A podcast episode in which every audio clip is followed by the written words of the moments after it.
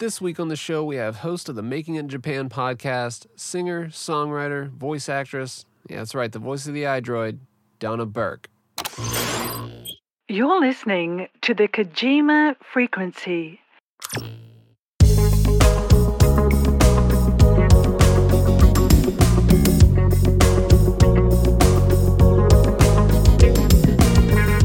Hey, I'm Fingers. Hey, everyone. This is Days Ahead. And I'm Nitroid. You're listening to the Kojima Frequency.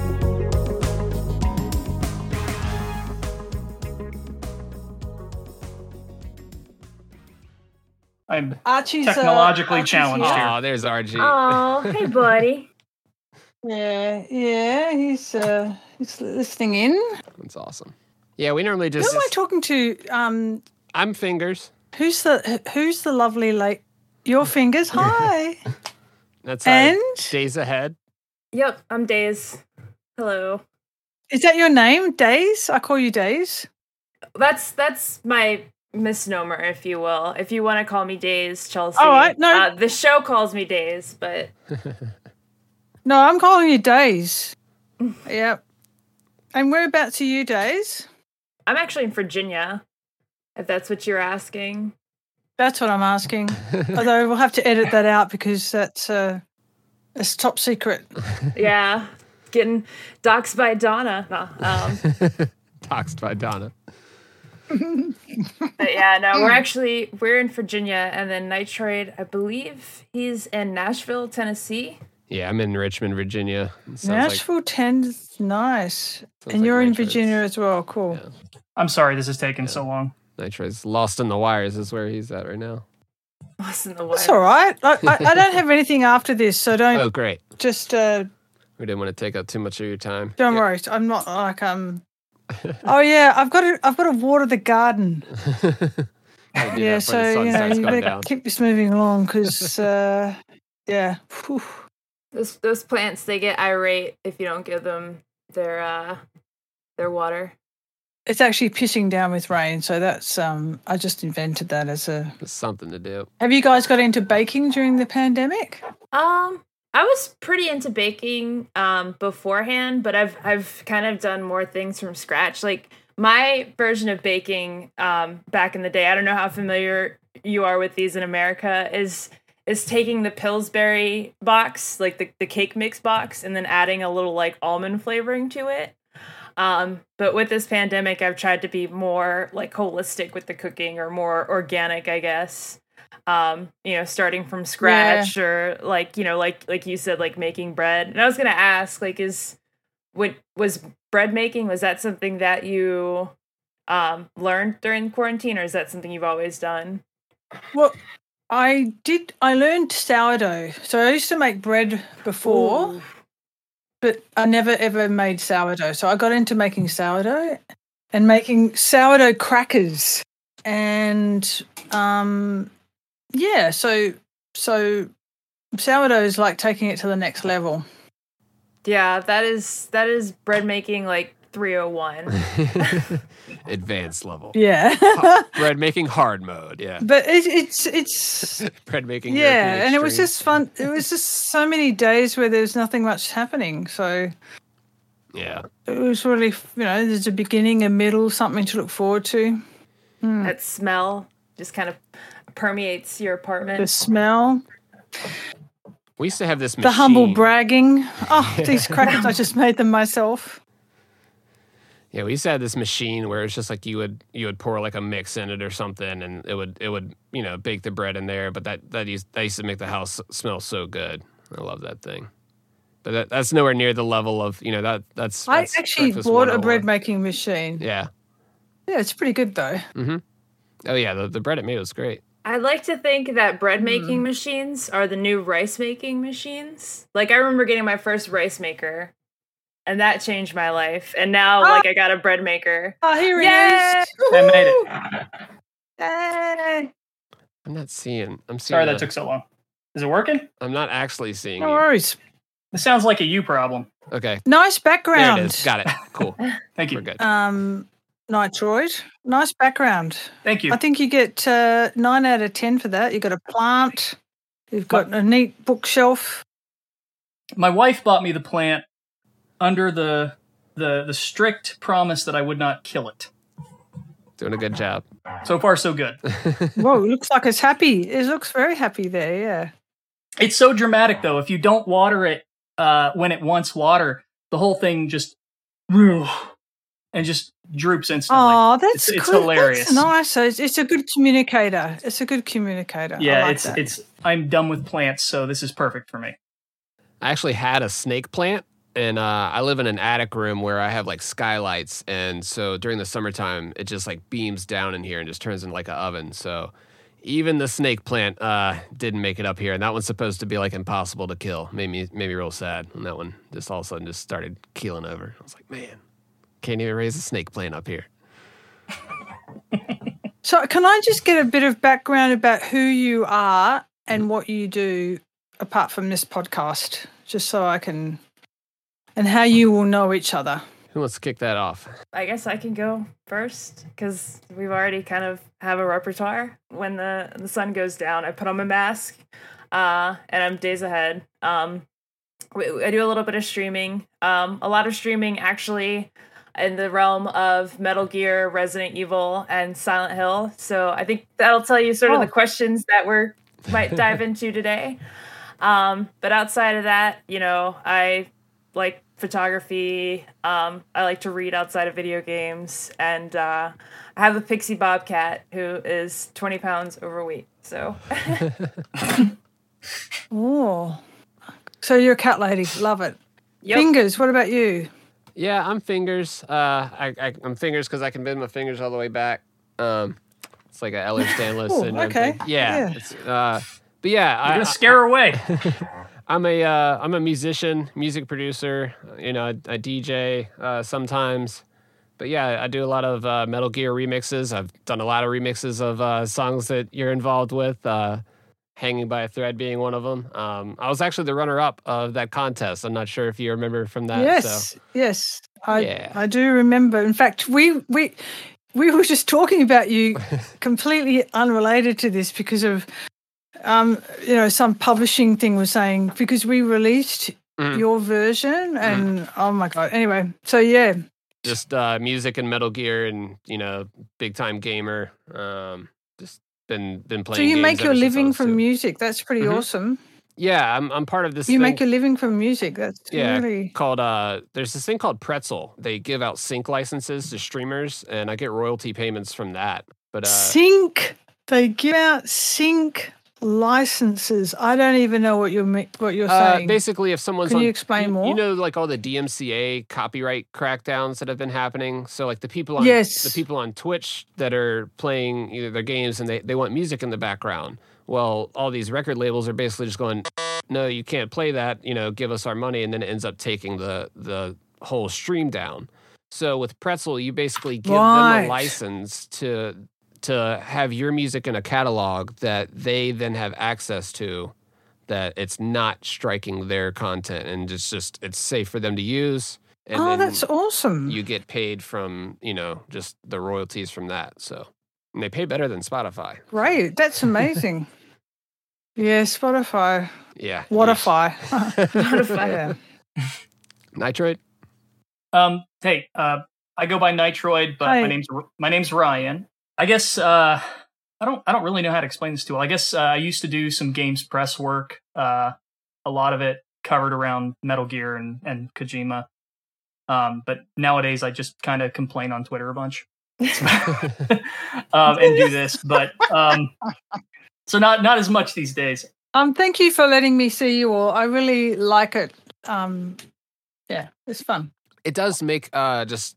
I don't get out much. Yeah. I don't get out much. I want to see real people. Yeah, like exactly. I thank you for indulging me.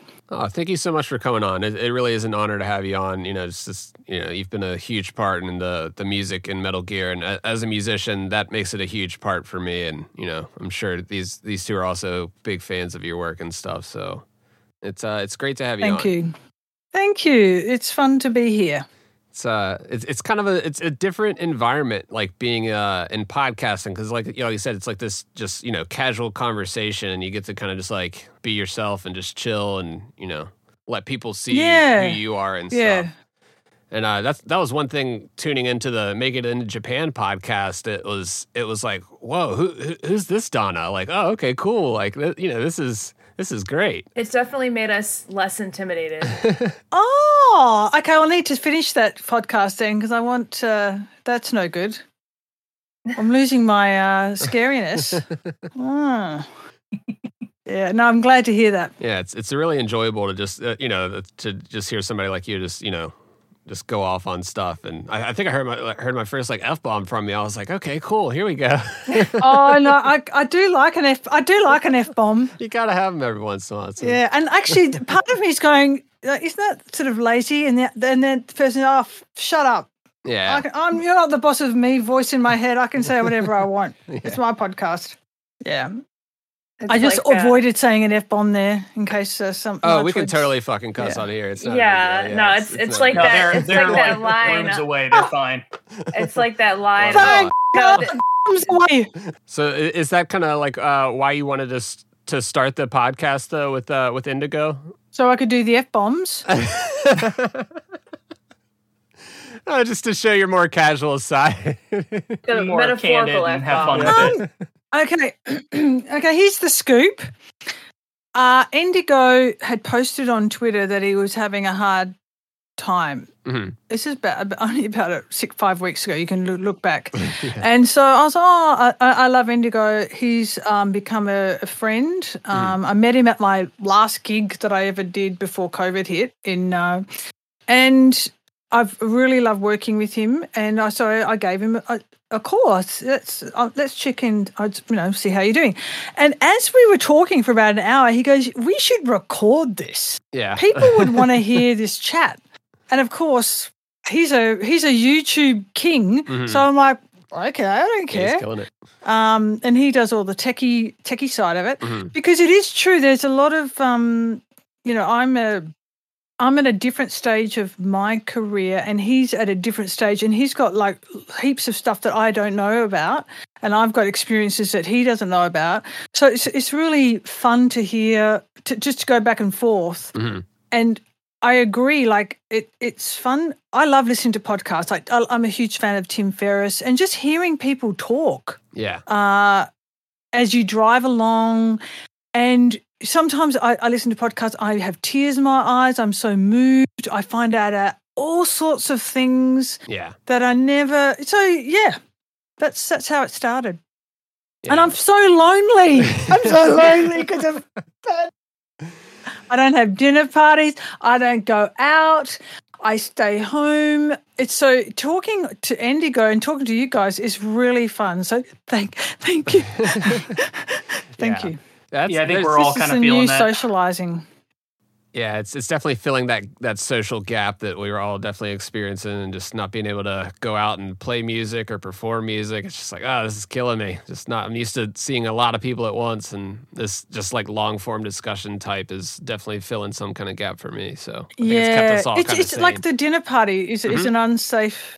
Yeah, it's an unsafe environment, and this is like. It's really filling a deep need for me and for you, just to connect with people. Mm-hmm. Yeah. Now you're still in Japan, even though, right? I do have 4 cats. I am in Tokyo right now. Yep. But so I go back and forth between Tokyo and Gunma, so that's why when you see me on the podcast, I'm in different places. Yeah. Okay, so you do still get to travel a bit then, at least. Oh, yeah, and I pop into Maibashi Costco on the way sometimes if I'm really lucky. So, yeah, I've got a fabulous, exciting life going to supermarkets. Thank you for reminding me about that. Dude, no, yeah, I'm very lucky. I have 2 places I can go back and forth. Nitroid is really trying to fill in the mundane about Japan because he really wants to go to Japan, and he's even – entertain the idea of moving the podcast operation to Japan. That was a joke. After he found out that I was working from home like semi-permanently. So, yeah. Yeah. Nitroid wants to make it in Japan as well. I mean, so. Okay. So like, Nitroid wants to make it in Japan as well.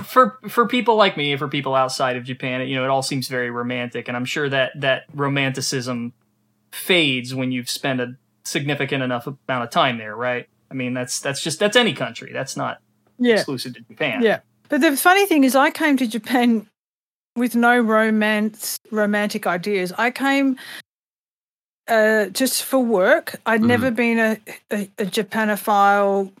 I was exhausted from doing Australians go to and they do Europe, and all I got to do was the UK. And after that, I was like, I don't want to see another castle. I'm so sick of sightseeing. I can't even. No, there's no Europe. I can't do it.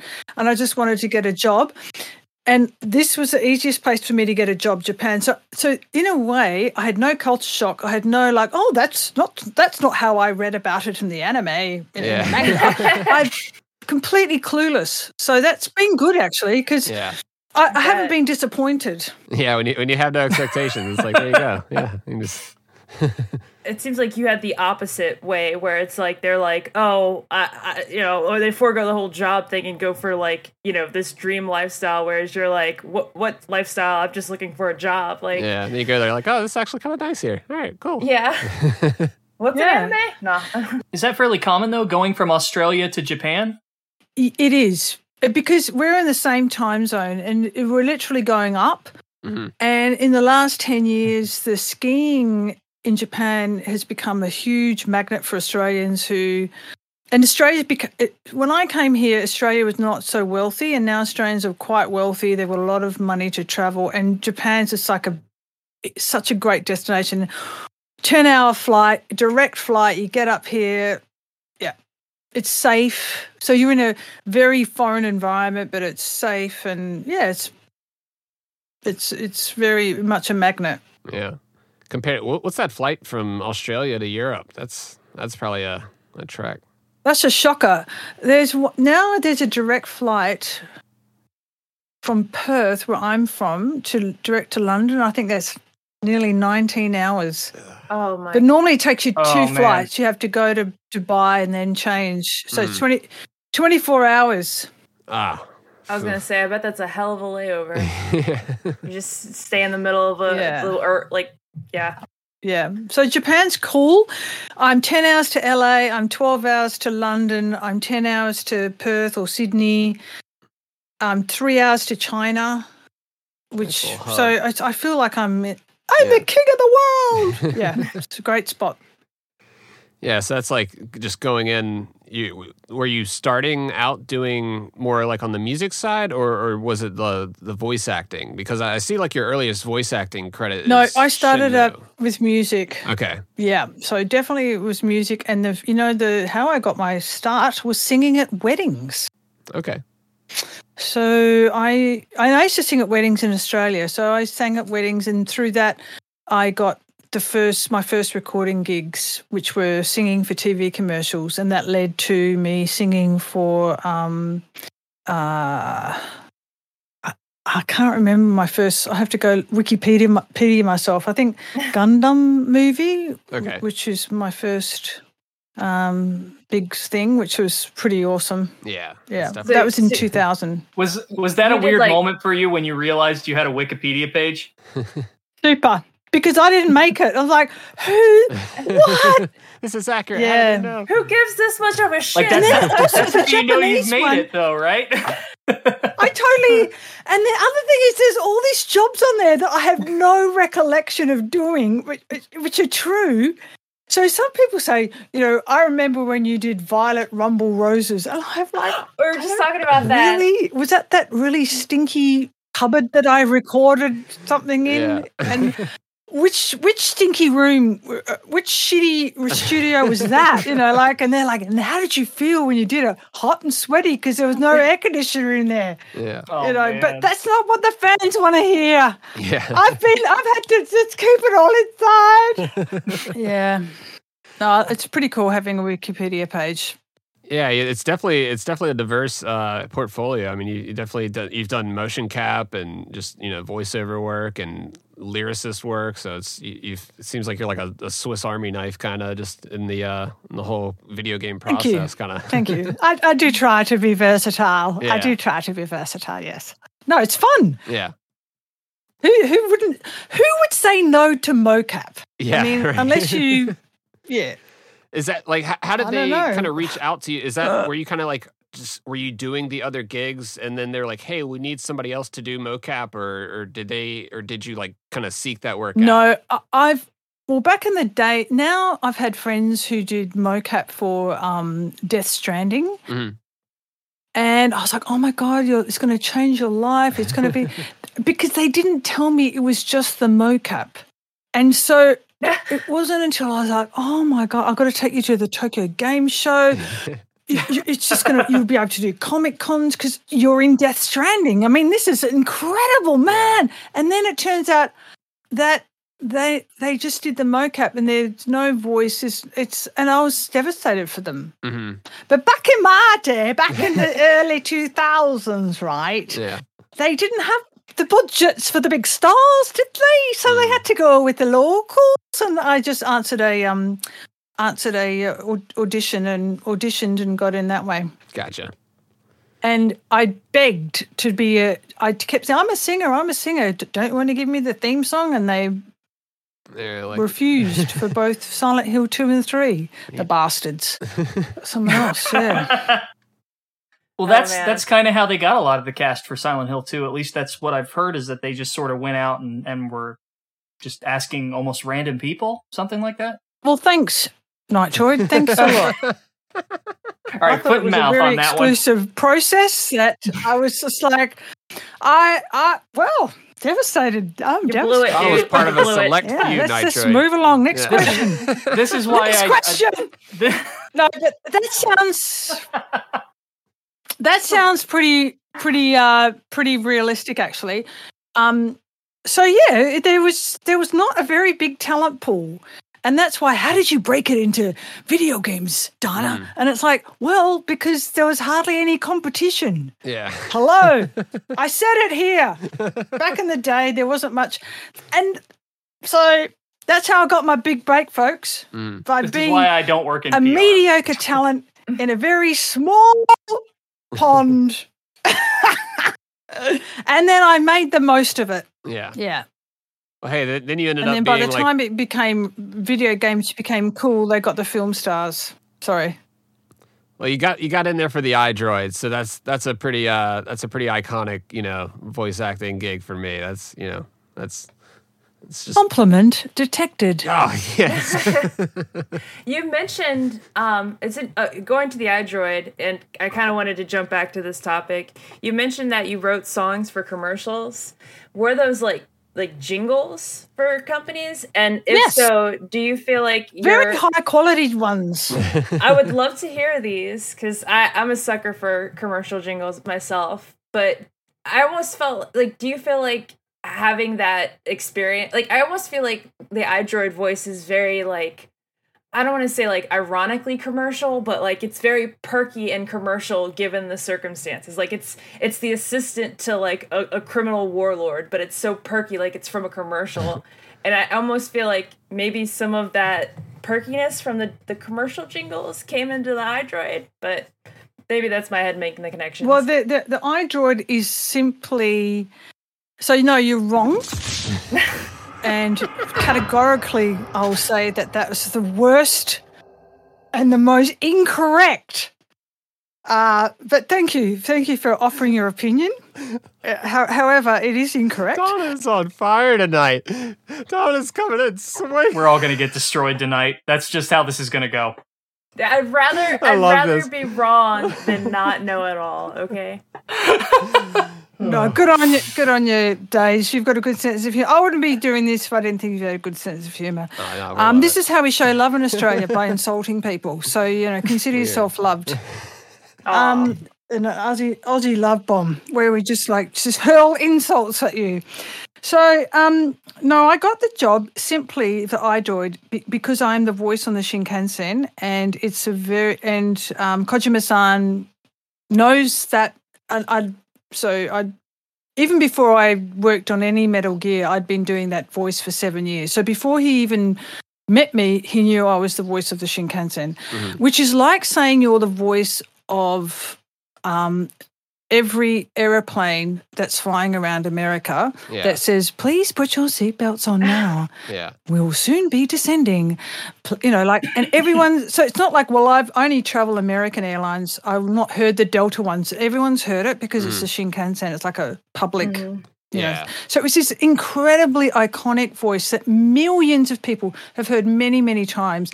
And that when I went into the recording for iDroid, it was simply, can you do that voice without getting sued by JR East? And I said, it's my voice. So no, it's fine. I can do whatever.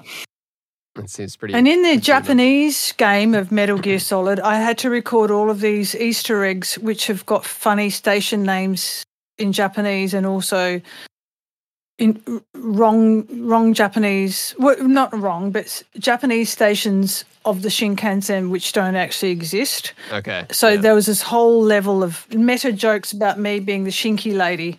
Oh, that's awesome. Yeah. Yeah, we didn't pick up on that at all with our versions. With as much voice work as you've done in Japan, do you ever get recognized just talking to anybody? Yeah, nah, Nitroid, or, you know, because I actually talk like this most of the time in my normal Australian accent, and the Shinkansen voice is completely fake, and I'm smiling and have a very, very soft tone. Yeah. So I don't actually talk like that in real life, but I have been recognised a few when I go to the shop. Yeah, so I get recognised because someone saw me on a Japanese TV show about, did you know who the voice is behind the Shinkansen? So that's how, they saw me on TV. So it's more by sight, yeah. But it's happened about like 5 times. Oh, wow. Oh, okay. When I wear my I'm the voice of the Shinkansen t-shirt back and front, you know, that works. But yeah, wow.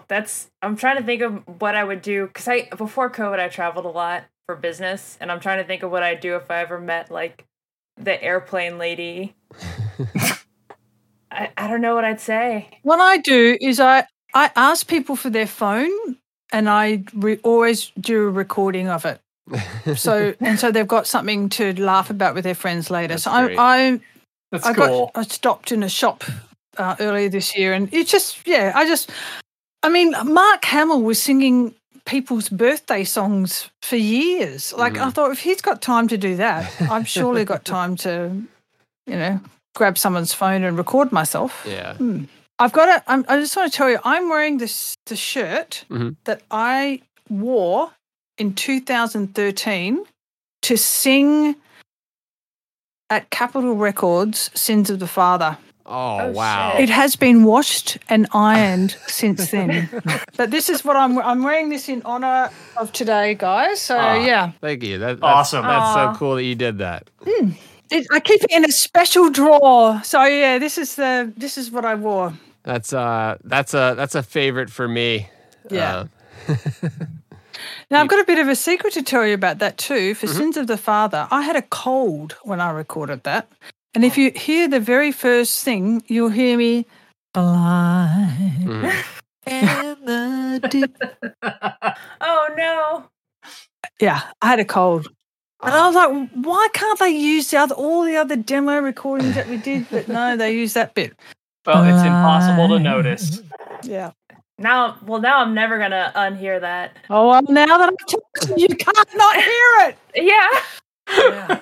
Well, for me, that's not necessarily like a negative thing though either. Like I'm sure like you as an artist might say like, oh, I wanted them to use this other take of it, but just the version that came out for me, you know, it's just like it's just got that character to it, you know, to where it fits the emotion of the song and stuff. So maybe a cold helped it out. I don't know, but I've heard you do it live too, so maybe because it makes it sound like I'm wearing a mask. Maybe like I'm wearing one of those interrogation masks, and it's like, oh. Like, because I'm, you know, about to be tortured. Just throw a little bit of just like muffled color on it. Yeah. That'd be very like thematically appropriate. Yeah, it's that's true. That's why you it's not my, I wasn't the person who mixed it and made that call. And as, but just as a performer, you're just like, oh, I wish I was in the top quality sound when I did that. But yeah, it is what it is. Easy to be our own self-critics for sure. Yeah. Artists are always their worst critics. Yeah, and the fact that, like, I've heard, you know, you sing that song many times in many iterations, and you hit that one note, that whoa-ho, that and I'm not even going to attempt to go. That's why I just stayed right in the key that I'm in right now. But, yeah, I mean, you hit that note live every time, and it's just like it's that feeling of just sending chills down the spine. I forget the term for it. I can't think of it. But, it, you know, you just get that whole, like, tickle going down. And the word I couldn't think of was... frisson. Now we know you had a cold. Goosebumps. Yeah. What a privilege. That song is just such an amazing song. And it's like just it's an incredible creation on its own. Like it's what a great song. I'm not talking about my performance. I'm just talking about the song. As a whole, your performance included. I mean, I think that's one thing that really brings that song to the next level. I mean, when you take that away from it, you know, it's just not going to hit as hard for me. So, thanks, fingers. Compliment detected. Compliment received. Yeah, and this is something go. I can cut out of the show too. But that is a song like one of the first Metal Gear remixes I did. I chopped up that song and put like a drum beat over it, and put Kaz saying they played us like a damn fiddle over it, and it kind of exploded on YouTube. And that's kind of when everybody hears my stuff, they're like, wait, you're that they played us like a damn fiddle remix guy, aren't you? And the sample included in that is, of course, that whoa-ho big impact on Sins of the Father. So it's kind of meta here that we're meeting here and talking today. Yeah, keep that in the show, everyone. That's all right, cool. That's really cool. Yeah, it's one of those things where it's like, it's for me, it's always been like this unofficial remix that's like bootleg, and I didn't get any sample clearance from, you know, so it's just like, it's always been one of those things where it's like, sample clearance, you know, it's one of those things that as an independent small artist, it's like, oh God, if I get hit with one of these, you know, one of these suits or whatever, it's going to end up bad for me, but... Yeah. Konami seems pretty cool about stuff like that, though. And that's I've noticed. Konami's been great with me on that regard. Like they've given me kind of a just hands off, like, me hey, too. We see you and we support you. You know, we're not really, you know, coming after you per se, but yeah. When it comes to like official samples and like I keep clear of like Spotify and stuff like that because I know that's when like the legality of it gets a little murky. Yeah, that algorithm's gonna get you. Yeah. And that was what was so cool to then eventually do an official remix for you on the Hanging by a Thread contest, and then for that to get put on Spotify, I was like, yeah, cool, we're doing the real thing now. So that was kind of like a level up thing where we like officially signed some paperwork and figured it out. So that was definitely an honor for me. So yeah, thanks for that. Yeah, let's hope they call us back for the actual official movie theme. Hello. Jordan Vogt Roberts, if you're listening. Shout out, wink, Jordan. Wink. Yeah, and that had to have been kind of weird for you hearing from people about the Eminem sampling your Glassy Sky song from Tokyo Ghoul, all of a sudden being like, oh, wait, what? Like, what was that experience like hearing about that? Well, it turns out they didn't sample my version. They sampled Amelie's. Oh, really? That's an updated news story for me. I didn't follow up on that then. Talk about, like... next level. No. Oof. He didn't sample my version. He sampled a cover of someone who sounds like me, Emily. Okay. So I think she's amazing, and good luck. Good honor. Yeah. Good honor. And it turned out that why that happened was that you can get the rights clearance on a cover, not on the actual, much easier quicker to get the rights on a cover. Mm-hmm. There you go. Because for people that don't know, there's two rights. There's the recording and then the composition. So you got, I guess, half of that sample clearance license, and then the recording was under her cover. So yeah, that seems the way that. Yeah. So my voice, I don't own that voice recording, and I don't. So But I had some great news from the people who own the copyright of the song, and they have granted permission for me to do an orchestral version. So, because I'm going to be doing a tour in Australia, a concert tour. So that's going to be part of next year or the year after. Awesome. And yeah, so they gave permission, and Nick Buck, who is the arranger for the Metal Gear in Concert, is going to arrange all the songs. This week I've just had Yoko Kanno's company's given me permission to do the Real Folk Blues, After All from Gundam movie. So it's just I've got all the songs that I wanted. That's amazing. Yeah, that's unbelievable. And it's only taken about 2 months, but it's going to be. Yeah, it's like, and this is the boring part. This is supposed to be the boring part, and it's actually really exciting. All the game companies and the anime companies have been so nice and supportive. So it's just so like, oh, yeah. Because singing the Metal Gear songs in concert with the symphony orchestra is like a drug. Mm-hmm.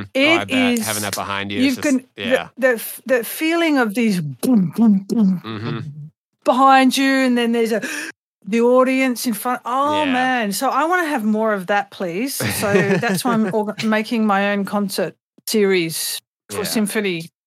Oh, that's amazing. Yeah. So I'm going to do my hits and some other greatest hits. And that'll just be completely separate from the Metal Gear in Concert series? Yeah. And that's the exciting thing that Konami have been really great about that.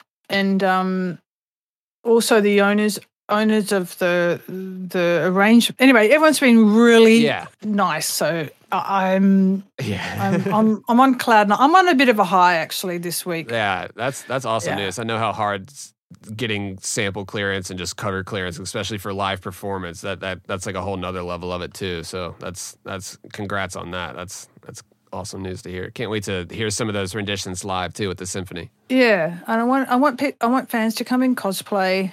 I've written a cosplay song, which I want to honour the audience. I want to shine a spotlight on people, and have them be in a comfortable, beautiful, plush concert hall seat, not in some concreted floor anime con. I'm feeling really uncomfortable. I want it to be luxe. Where I normally perform. Yeah. Been there. Yeah. And if you're in a hotel, you're like, oh, it's carpeted floor. Okay, that's next level comfort. So, yeah, we'll be competing with a hotel-based anime convention. But, like, when I was in Australia and I met David Hayter in 2019 at a Comic Con called Supernova, and I was just watching people walking around on the concrete floor and they're beautiful. It's like, God, they must be exhausted. Thin Splint City is what I thought. Ow.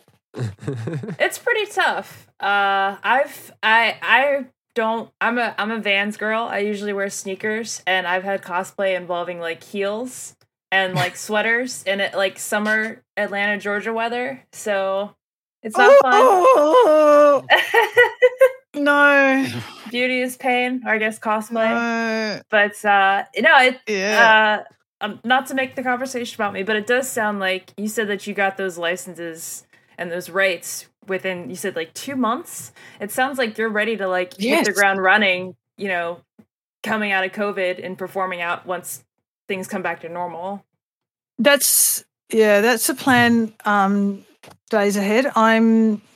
But it's been 3 years of me wanting to do this, and various team members in my team have come and gone and just not being able to get anywhere. And this one girl called Tomomi, who's only been working for me for 2 months, has just done more in 2 months than I ever did in 3 years. So it's just timing, alignment. I've got the support of the Australian Embassy. They're really helping me as well, which I think having a big crest,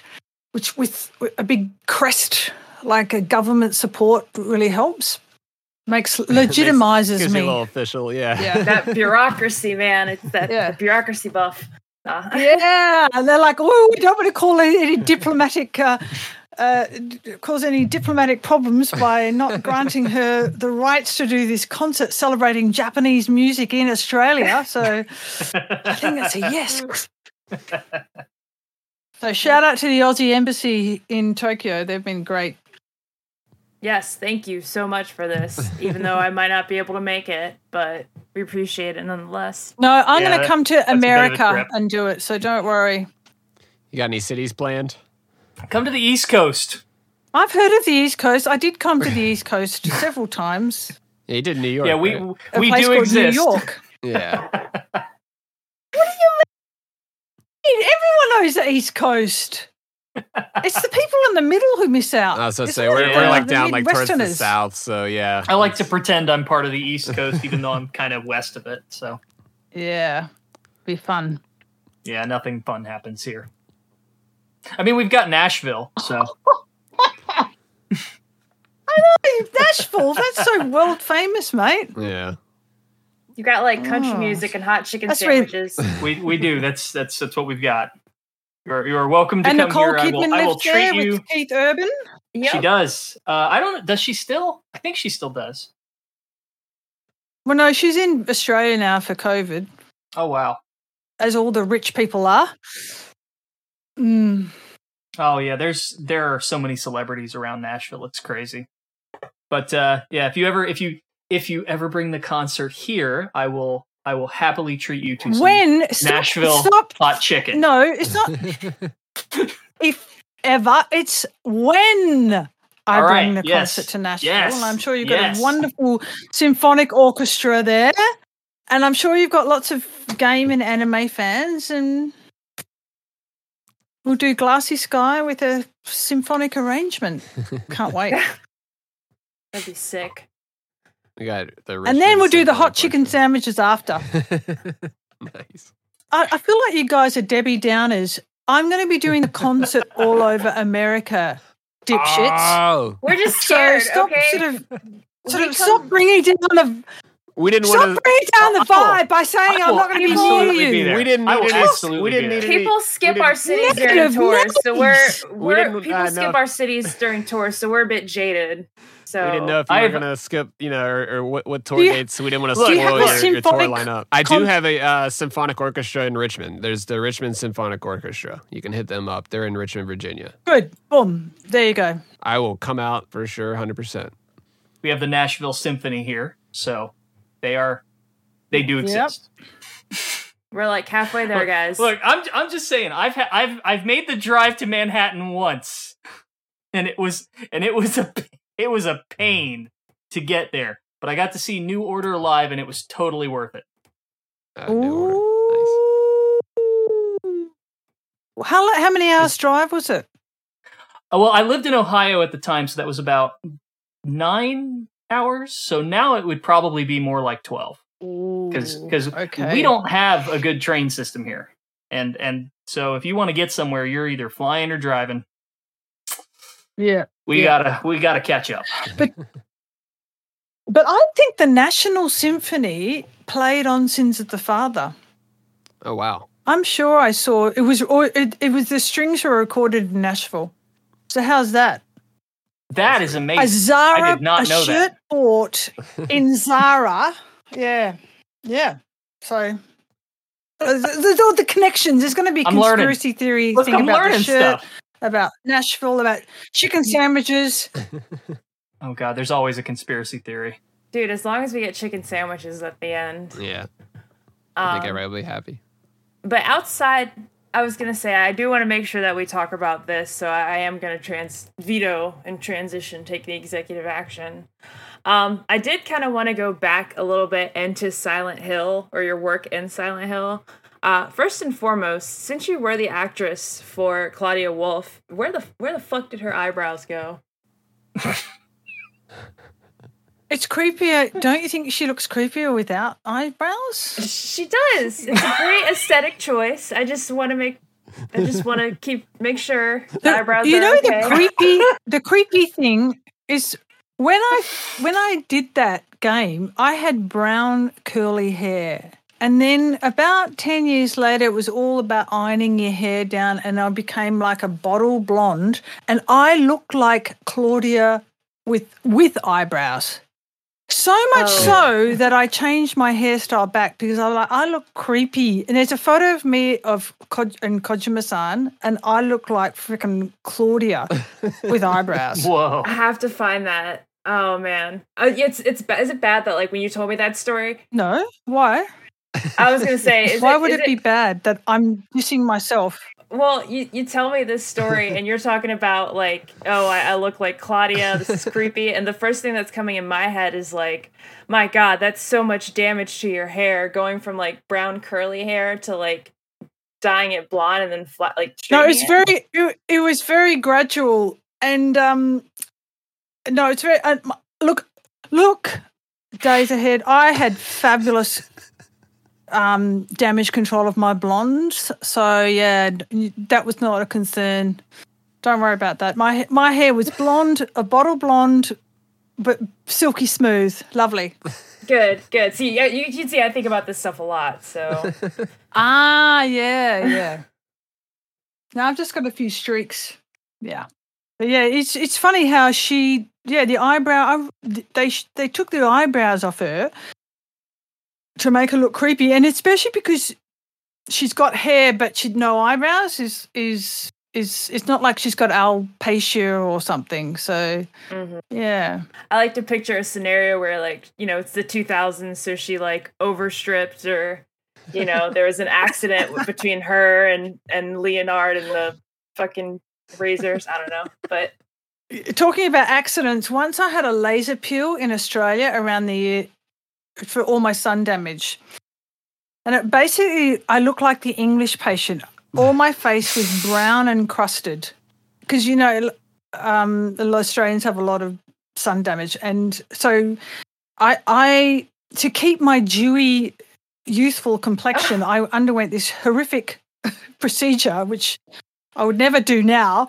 And I remember going to near Byron Bay, going to the supermarket and getting something. And I said, oh, you're looking at my face. And this guy said, yeah, me and my mate are just wondering, though, because, you know, you look like you've opened the oven door and you've, you know, you burnt the shit out of your face. But why are your eyebrows still there? And I was like, well, that's a good point, mate. You'd be a top detective. I said, this is sorry for me. This was a self-inflicted beauty treatment. So, yeah. And you Aussies, dude. Sorry, I've just rained on Claudia's. Brutal, honestly. We're talking about Silent Hill, and now we're just talking. Yeah. That was a very Australian exchange. And it was like, you look like shit. It was like, damn, me and Nicole Kidman, we you know, we have to take all our freckles off. Yeah. Oh, my God. I'm actually 84 years old, but because I've had so many laser things, I only look 56. Yeah. No, you did a great job. Yeah. It's working. It's working. She was born in 1934. Oh, you look great. Well, going outside of shitting on Claudia, we can take it more of a positive note for Silent Hill. You also did the voice work for Angela in 2, and I almost feel like that was a, like, oh gosh, what am I trying to say here? I think that was just a fantastic job. I mean, I feel like it was in a time where we definitely didn't emphasize mental health the way we do now, or at least it wasn't as prevalent in fiction. And for a video game of all things to hit the nail on it, and the acting that you did, I feel like hit the nail for Angela's past and her behavior and her troubles. For that to happen in a video game in like 2001, I mean, I still look back on it and it's incredible to me. Compliment detected. I went back and I've written a song about Angela for I think it's I can't remember the title of it. Yeah, and I revisited all of her pain and maybe I think it's like maybe. Something about suffering in the title. But yeah, it's like, it is pretty dark and knowing that people even these days suffer abuse from, you know, family members, sexual abuse and mistreatment. That's the thing about, you know, it might be a game, but you're really learning you know, going into someone else's world, walking in someone's shoes. Yeah. Pretty powerful stuff. Definitely. Yeah, I mean, that used to be the exclusive domain of books, movies, TV shows, and now you've got this emerging medium that has for such a long time been seen sort of as a kid's toy, is starting to sort of broach into these areas and appeal to wider audiences and tackle difficult subjects. It's interesting to see how the interactive element of this has sort of started to interplay with a lot of this, the more complicated subjects. Well, you know, I don't play video games like that because I find them absolutely too realistic. And so I could read all of the Game of Thrones books because there's no sound, there's no visual, there's just my imagination. If things get too uncomfortable, I can just, you know, it's very easy to just disengage. Mm-hmm. But the TV show, I couldn't watch it because it was just too, the music, just, yeah. Pardon? I was saying, and you could do that a lot when you're reading through A Song of Ice and Fire. You just close the book and walk away when you have to decompress. That's, yeah. The sympathetic nervous system, my brain can't tell the difference that it's not reality. So on stage when I'm acting, I know I'm acting, but in a game, I feel like it's too, just a moment, someone's at the door. Heard that too. Package received. So what were you talking about? Sorry about that. Oh, video games and mental health and them being a kind of a medium. But how realistic video games are and how I actually can't tell that it's not reality. Mm-hmm. So I actually think I'm about to be killed. Yeah, and it can be stressful. It's definitely not fun. That's not fun. Maybe car games, but like the military stuff. Yeah. Or anything scary like stealth. Oh, hello, darling. Stealth. Yep. I found the people who can't. Oh, what a handsome person. Oh, very lovely. Hello, very darling. Lovely. Do you want to look at Archie? Hi. Cat stream. We got some cat streams. That overweight. Cat stream. There we go. Cat cast. Actually, Archie fell off the balcony. Oh no! 3 days ago, he got frightened by a crow because the crows are about this big, and then we hear this scratching, and he's trying to get in our bedroom at 4 a.m. Oh no! And he was so scared. He was uninjured, but yeah. Oh, darlings! It's like my biggest fear. This has got nothing to do with anything. So let's get back to the topic. Let's see. Definitely pushing through, you know, like the stressful horror games and the video games. I can, you know, some people are all for it, but yeah, I can, they're not for everybody for sure. Like you were talking about stealth games too. That's like a whole nother type of different stress. Yeah. Too real. So but I could watch someone else get killed. That's fine. Yeah. So VR is completely off the table. Let's see. Yeah, I think so. Unless it was some fairyland. Yeah. Where nice beach vacation type deal. On magic parachutes. Yeah. So are rehearsals going to be starting up soon for this tour, or are things still kind of restrictive? No, we're not there. Right now? We're not there. No, there's we're still in preparation mode. So everything's pretty. Australia has got a containment policy, whereas Japan has got a let's just live with coronavirus. So now we're just waiting for the Olympics to come, which is going to be interesting. You know, all the athletes from all over the world coming here. So yeah, it's a bit scary. Now they're still limiting tourism, correct? Yeah, but the weird thing is within Japan, I could go on a tourist. I could go up and down Japan. There's no border restrictions within Japan once you're here. But yeah, there's no. It's funny. Like walking around Tokyo now is like what it was 15 years ago when there really were no tourists, because up up until COVID, the place was heaving with visitors from overseas, and now it's very just the people who live here. Yeah. But congrats on America. You guys did a shit job and now you're doing a great job. Yeah. With your vaccinations and everything. It's awesome. Yeah. Hey, look, I just live here. Good recovery. Yeah, you stumble, but it's like... I wore my mask. We limped past the finish line. I wore my mask the whole fucking time. Yeah, I literally just stepped in the bar for the first time in over a year for my birthday. So sadly, Nitroid actually caught it for a short bit. Congratulations. Yeah, I actually had COVID, and we took every precaution. That sucked. Most likely from your kids, right? Wow. Did you say that was probably the vector for it? Yeah, probably. Yeah, the kids had a little bit of a sniffle. My wife had a flu for a little under a week, and I was in bed dying for 2 weeks. It was the worst experience I've ever had. Ah, you poor thing. Yeah, there was one day I was just eating and lost my sense of taste and smell almost instantly and was like, oh, that's a bad sign. Yeah. Sure enough. I got COVID. Yeah. Wow. Yeah. Just in news in Australia, they found, because they have a complete containment policy, once someone is found to have COVID, which they usually have caught in quarantine, they go through all the CTVs to see who they interacted with before they knew that they were infected. And they worked out that you can get COVID. Of course, the two people had no masks on. They were in the same shop for 10 seconds, not talking to each other. And one person just breathed their air for 10 seconds and he got COVID. Like, it's so infectious. Yeah. Incredible. 10 seconds. That's wild. It's nuts. Yeah.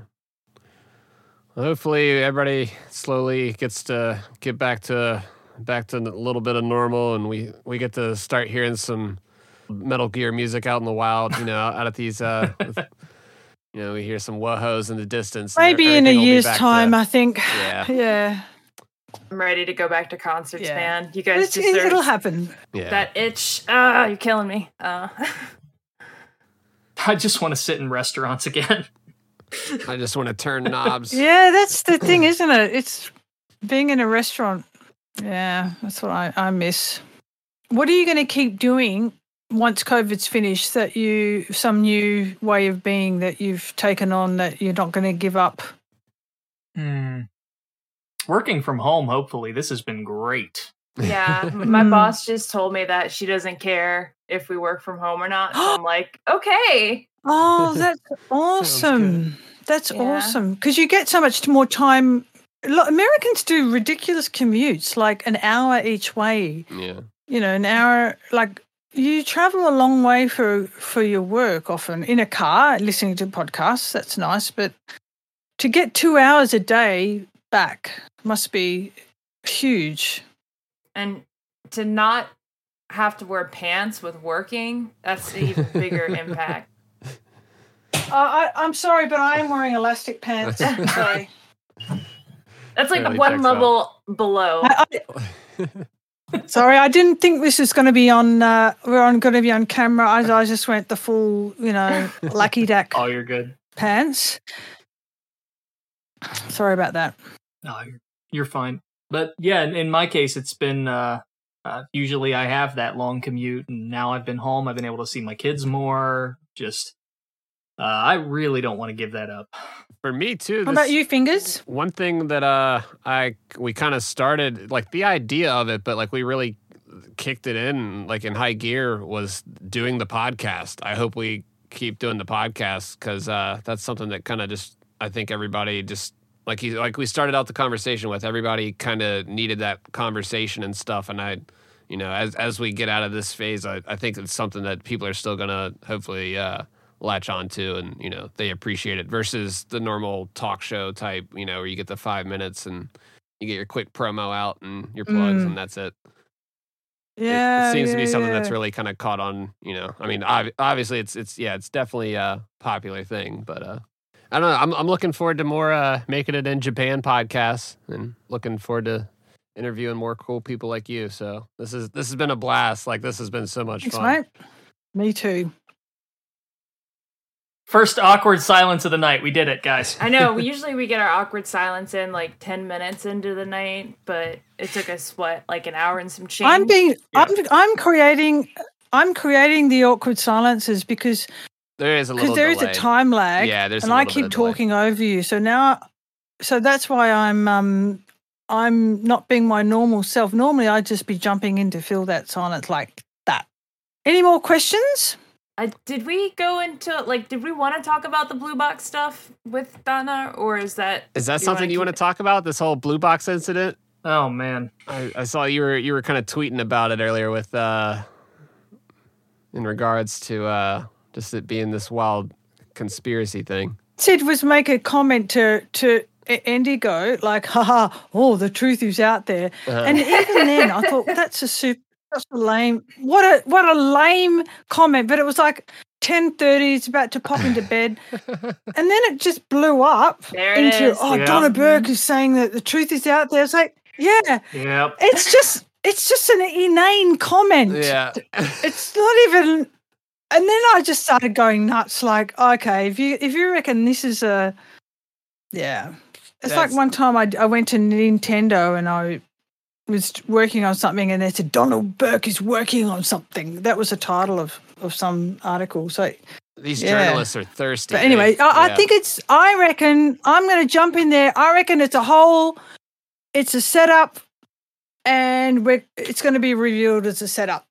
That's my take. What about you guys?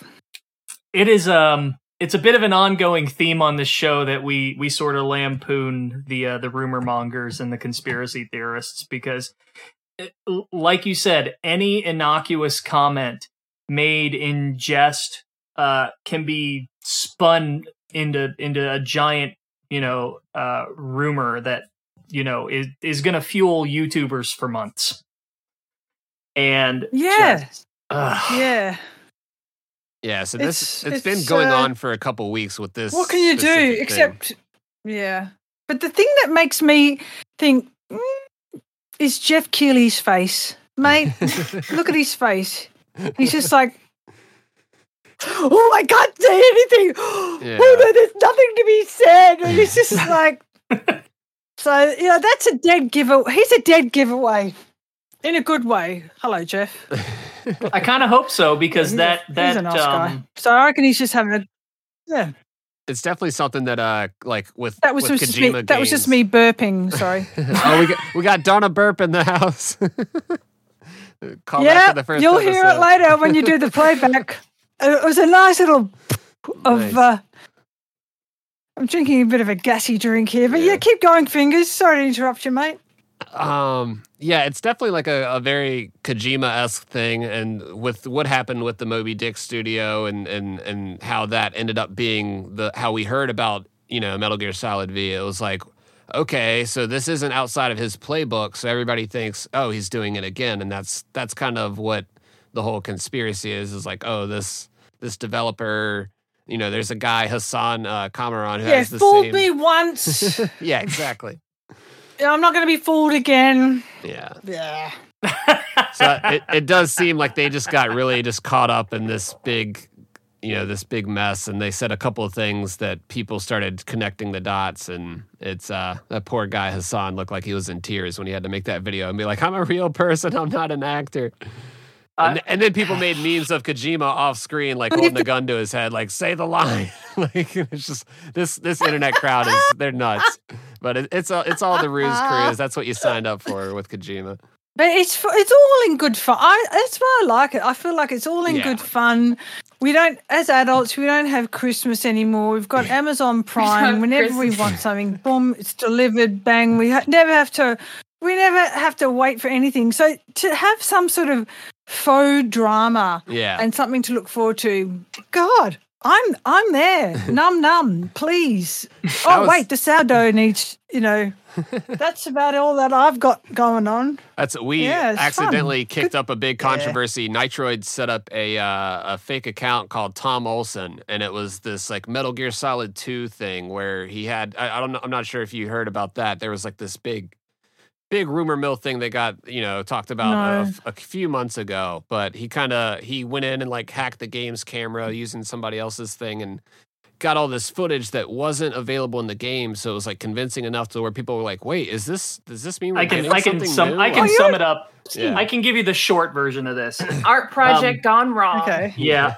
I basically turned one of the games into a photography blog and I was just dicking around, right? Like I wasn't trying to do anything serious, but then a bunch of journalists started writing stories about how I was this fake account that I made that was never anything other than just like, hey, cool photos. Was hinting at a new game that Konami was doing some secret reveal of, and it blew up, and I just sort of got like a deer in headlights at it, like, oh god, like what do I do? And like, you know, I think I managed to kind of, yeah, and I did, and they were just like, well, that's what a guy doing a marketing thing would say, and just I can't win. Oh, that's funny. Yeah. And then when I finally made a whole explanation, like, no, I'm not working with Konami. This was just for fun. They got mad. But then a lot of people just appreciated it for what it was, you know, just. Oh, that's good. Yeah. Yeah. I don't know. I think we're all going crazy from being stuck inside for too long. Yeah. Yeah, definitely. You might have added some fuel with that one little tweet. You kicked off a whole nother branch of this alternate universe where Kojima's working on a horror game. No, don't you get it, guys? We're all in on it. That's how. I know. Like the truth is out there. It's, you know, anyone knows that's just from, you know, X-Files. Yeah, exactly. I swear to God. I was like, doo-doo-doo, being silly. I swear to God, if I wake up and there's a little Google alert that says something like Donna Burke and Tom Olson podcast, hint at Blue Box thing, I'm going to flip my desk and quit this job. Like, get the wonderful guys paid. You got to laugh, you'd cry. I just want to have a good time. It did turn into a lot bigger of a thing than we intended, for sure. Dude, the road to hell is paved with the nice desire to have a good time. No, I just say, Nitroid, it's nice to know that people are taking notice of what you're doing. Yeah, yeah, yeah, yeah. It's that's another curse of being an artist, is that anything you make is inevitably going to be misunderstood, especially if it gets popular. Yeah, but that's the price. So, you know. First world problems. Yeah, fair. Meanwhile, some person's trying to get enough water to drink, and we're like, damn it, Twitter's just blown up. And they're like, oh, I just wish I could have enough water. So, I'm getting more notifications than normal. Yeah, perspective. I mean, helps. If I told my mom about these problems, that's exactly what she would say. It's like, someone's looking for water out there, Chelsea. You need to stop. Yeah, I mean, I myself have given my kids the, you know, there are starving children speech at dinner when they won't eat. So. Yeah. Yeah. My parents did the same thing. It's a good line. Never works, guys, but it's a good line. Good. Yep. Sorry, go ahead. Good to hang out, and we'll all will be revealed tonight about the Blue Box conspiracy, apparently. So, yeah. Yeah, Donna, thank you again so much for coming on the show. Yeah. We really appreciate you taking the time. We've had a blast tonight. This has been so much fun.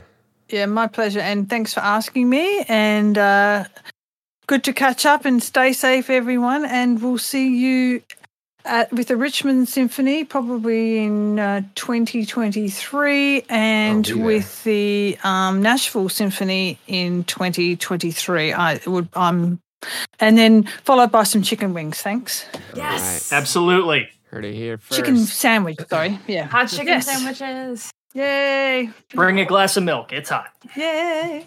And if you wanted to plug your social media, your channels, your podcast. If you wanted to do that, you can. No, darlings, they can just Google me. All right, sounds good. Someone just said that to me, like, can you send me a link to your performances? And I said, just Google me, darling. Perfect. Oh, y'all know her. Yes. It's Donna Burke. Just Google Donna Burke. You know, some people think I'm arrogant and I can't see it. For the life of me, I can't see it. I think this podcast just proved. Bedtime for some of you? Yeah, well, it's getting pretty late here. Well, I just had some caffeine, but yeah, I guess so. All right, thanks again, Donna. Thank you. Cool. All right, and give Archie a kiss for me. Again, good night, Donna. Thank you so much. All right, bye.